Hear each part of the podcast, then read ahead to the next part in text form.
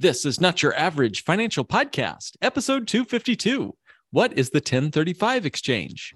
Traditional financial planning is no longer working. And in the new normal economy, your host, certified financial planner Mark Willis, invites you to join us as we engage the new and improved steps for establishing financial sanity. Be curious, be stable, be sane. This is not your average financial podcast, helping you think different about your money, your economy, and your future. Hey there, financial revolutionaries, and welcome to this week's episode. Now, a lot of people believe that if you get into a whole life insurance policy, you're stuck with it for the rest of your life. It's literally written into the name of the product whole life insurance. You're stuck for your whole life, right? But what if I told you that you had the option to take your business elsewhere? What if you had a poorly designed whole life insurance policy that you had set up years ago with somebody, or even worse, a universal life or variable life insurance policy, which was being eroded by fees, market volatility, insurance expenses, commissions. What if you had something like that and this cash value insurance product you had bought years ago that you were currently packing big sums of money into was improperly designed or it was destined for failure? If you had a policy like that, when would you want to find out about it? And when would you want to do something about it? That's right. If it were me, it'd be right away. Tell me now so I can take action on it.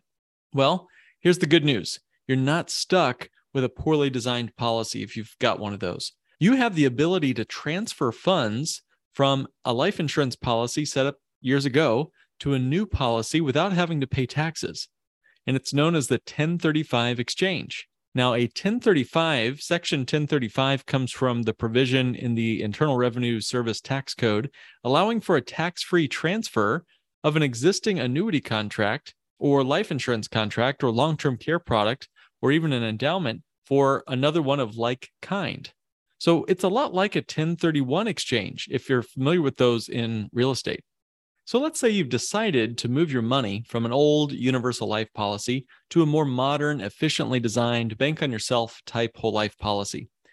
Let's say you've had this old universal life policy now for quite some time. So there's little or even no surrender charge to get rid of it. And there's even been some modest gains in the IUL, the indexed universal life policy. But you no longer want the IUL because you've seen what that in force illustration shows you.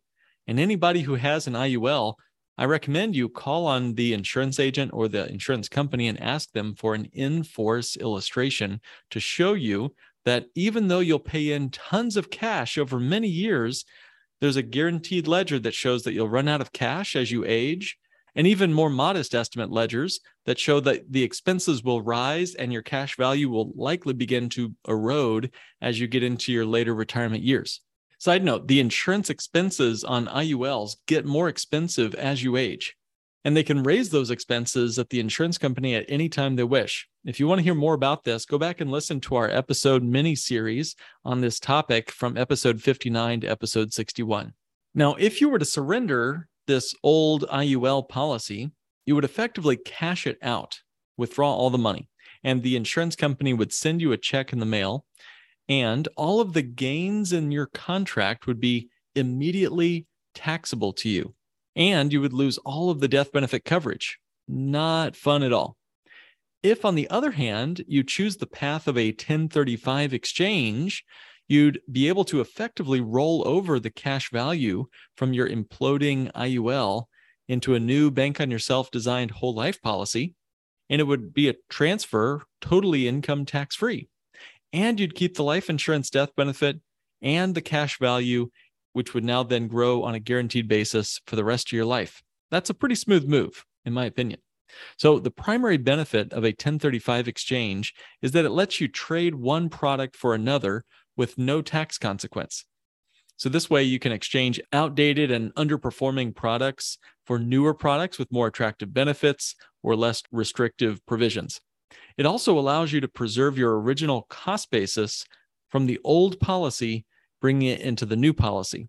This can make a big difference, both with 1035s involving life insurance and 1035 exchanges involving annuities. Let me give you an example of what I mean here. uh, regarding cost basis, let's say you have a market based, fee riddled variable annuity, and you had invested, let's say, $100,000 of your own money into this variable annuity. So that 100,000 is your cost basis. That's the amount of money you put in. However, due to poor investment performance, the annuity has dropped to $75,000. You're dramatically upset and you decide to transfer your funds into another annuity with another company with more protection and more guarantees. So you choose the 1035 exchange. In this example, your original contract basis of 100,000 becomes your new contract basis even though only 75,000 was transferred to the new annuity. This means that later on in your retirement, when you turn on your annuity for lifetime income, let's say, you'll pay less in taxes over your retirement. So that is a pretty sweet deal and a great way to take down the bitter medicine of losing so much in the stock market through your variable annuity. Now, many people have come to us, and we have now at this point in our firm at Lake Growth Financial Services, we've seen thousands of existing in force illustrations of existing life insurance policies over the years. Many people thought they had a bank on yourself designed policy from the guy or gal who set it up for them years ago many people we speak with are shocked to find out that they had an indexed universal life policy and did not even know it, or a variable universal life policy, or maybe they had whole life insurance, but unfortunately it was with a public traded company, which means generally you're not going to receive any dividends on your whole life insurance, dramatically reducing how fast it can grow. Or maybe that whole life policy was penalizing them with direct recognition loans, or it was designed with no paid up additions rider, and so on and on and on. There are 29 different characteristics we've been able to calculate that are needed to make a true bank on yourself designed policy. And you can listen to those 29 characteristics and read the list on episode 159. So if you want to learn more about the particular unique characteristics of Bank on Yourself, listen to episode 159. By the way, if you're not sure what kind of policy you have, that's okay. I don't even know what smartphone number they're up to these days. Is it the iPhone 28? Is it the Samsung 75? I, I have no idea. But I do know who to work with to set my phone up properly. And if you think you might need your current policy replaced using the 1035 exchange, or maybe you just have questions and you're not sure, we'd be happy to do an analysis with you. Just reach out to us at notyouraverageFinancialPodcast.com and click on the button that says request a meeting. That's not your average Click on request a meeting. We can have a quick 15 minute discussion, get to know you a bit, and learn more about your existing policy and see what would be the right fit there. So let's get into some ways now that you can use the 1035 exchange for your advantage. One couple we recently worked with had set up some policies years ago with multiple agents agents that had left the business and that they had just really fallen out of communication with. Now, he had some poorly designed whole life policies. We found that out. We also saw a universal life policy, which was being eaten away with expenses and fees. Now, even against these odds, he had accumulated almost $150,000 of cash value into three separate policies. Now, these policies no longer made sense to them, and they could not use them for banking. Specifically, when we looked into the contracts of these policies, it was abundantly clear that the policies would stop earning interest when they borrowed against that cash value. After review and careful consideration and deliberation discussions, we consolidated all of their cash into one efficiently designed bank on yourself type policy on each of them, the husband and the wife, with some regular ongoing premiums they felt would be a good challenge, but also comfortable for, for both of them. So now they're using, they're planning to use the policy that we've just created for each of them to borrow against so that they can invest in several real estate opportunities. And meanwhile, because it's Bank on Yourself designed and a non direct recognition loan, the policies will continue to grow as if there was no loan against them. That is awesome. And not only that, but we've unlocked now six figures of money for him and his financial future. Another individual I was working with recently was paying almost $7,000 a month for a whole life policy with a mutual life insurance company.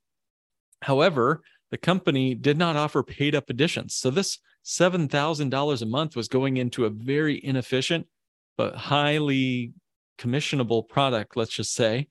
Uh, and he was not able to really borrow much against it because it was a direct recognition whole life insurance policy. Again, meaning that dividends are not paid to him when he borrows against the cash value. And so, after we did the math and showing several policy loans and how much it negatively impacted his cash value, not only was he stunned that his policy's growth would be stunted, as he had planned to heavily borrow from the policy for some real estate deals, but he was also approaching a point in his career where paying $7,000 a month no longer made sense to him or was even possible for him. And again, he had substantial cash value accumulated. It was actually over a quarter of a million dollars of cash value in this policy but he didn't want to keep paying the premiums. And there were some important riders that would go away if he tried to reduce pay up his policy. But he, he wanted to be able to access the cash value uh, in this policy for loans. So, was he stuck in this poorly designed, cash sucking policy for the rest of his life? No way. That's another example of a 1035 coming to the rescue. But this one, guys, comes with a twist. So we decided to do a 1035 exchange into what's known as a single premium whole life policy. Single premium policies are exactly what they sound like. It's a one lump sum followed with no ongoing premiums at all.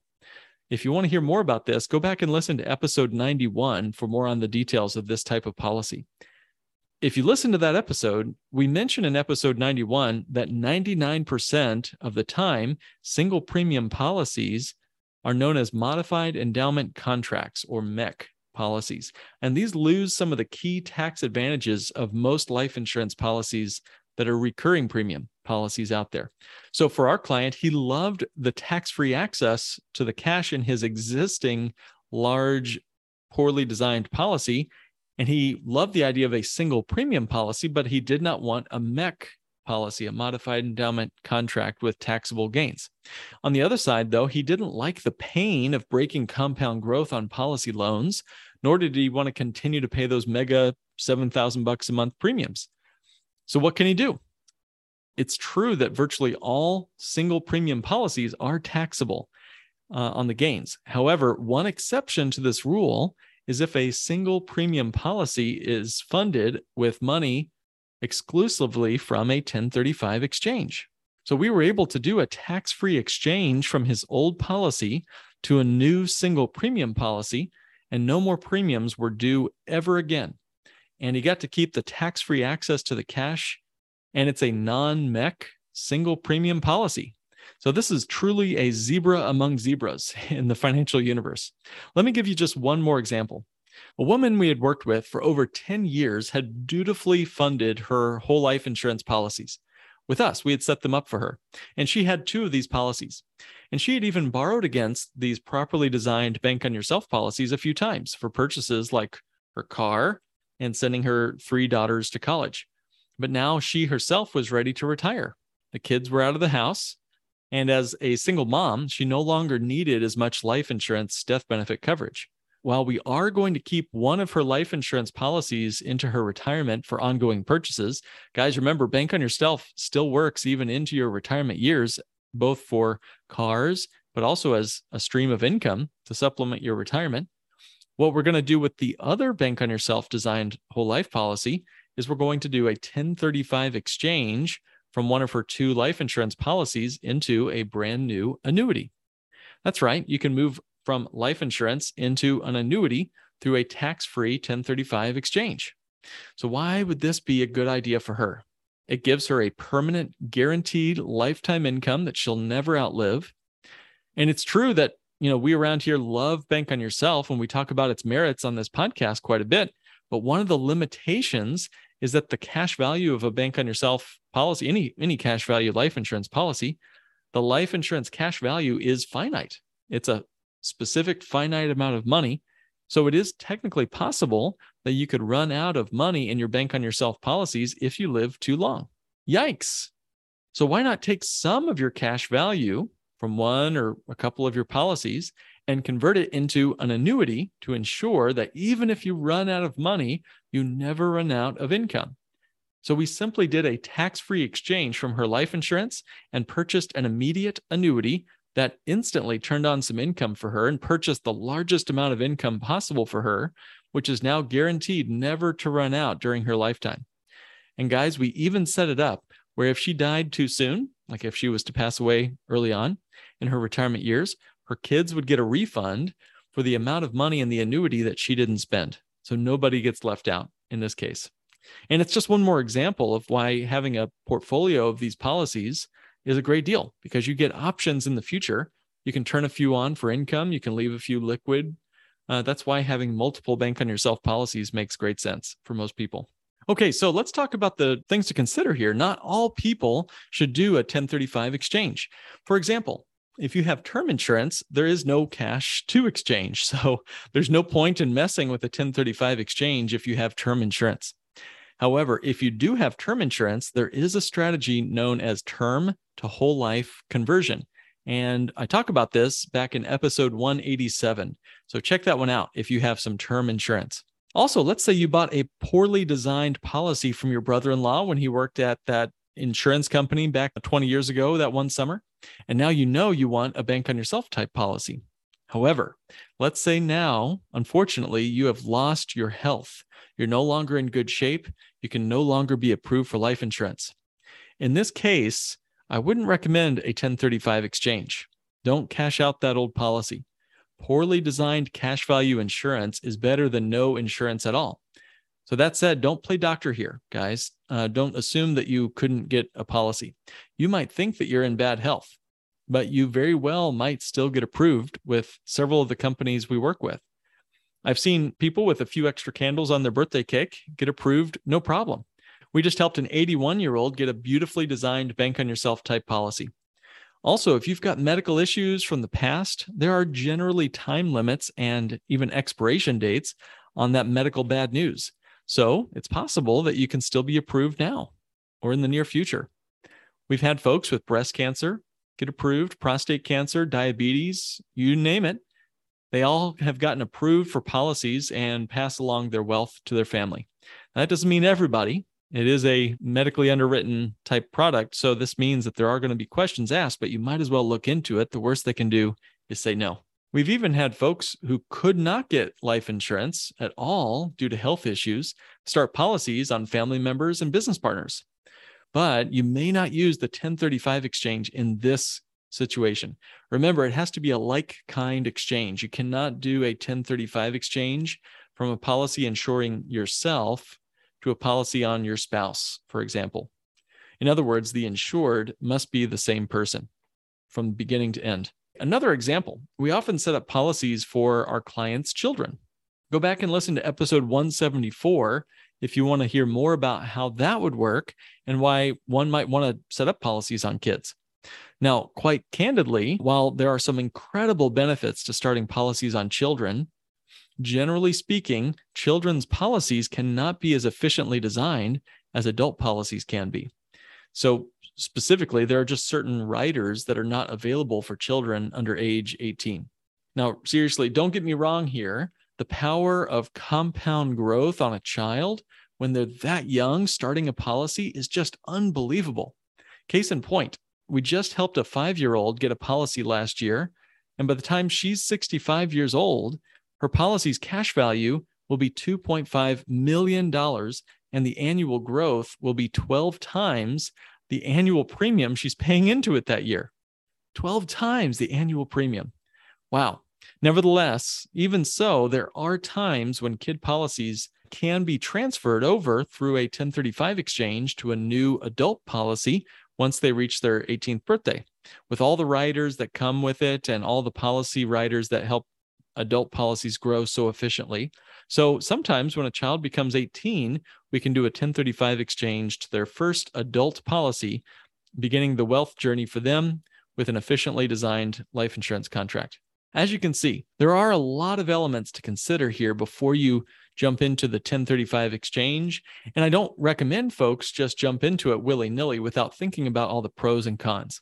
For every person who's moving their poorly designed cash value from, let's say, a universal life or variable life policy into a bank on yourself designed policy, there are at least two other people who are moving money from properly designed life insurance into something that's going to be harmful for them.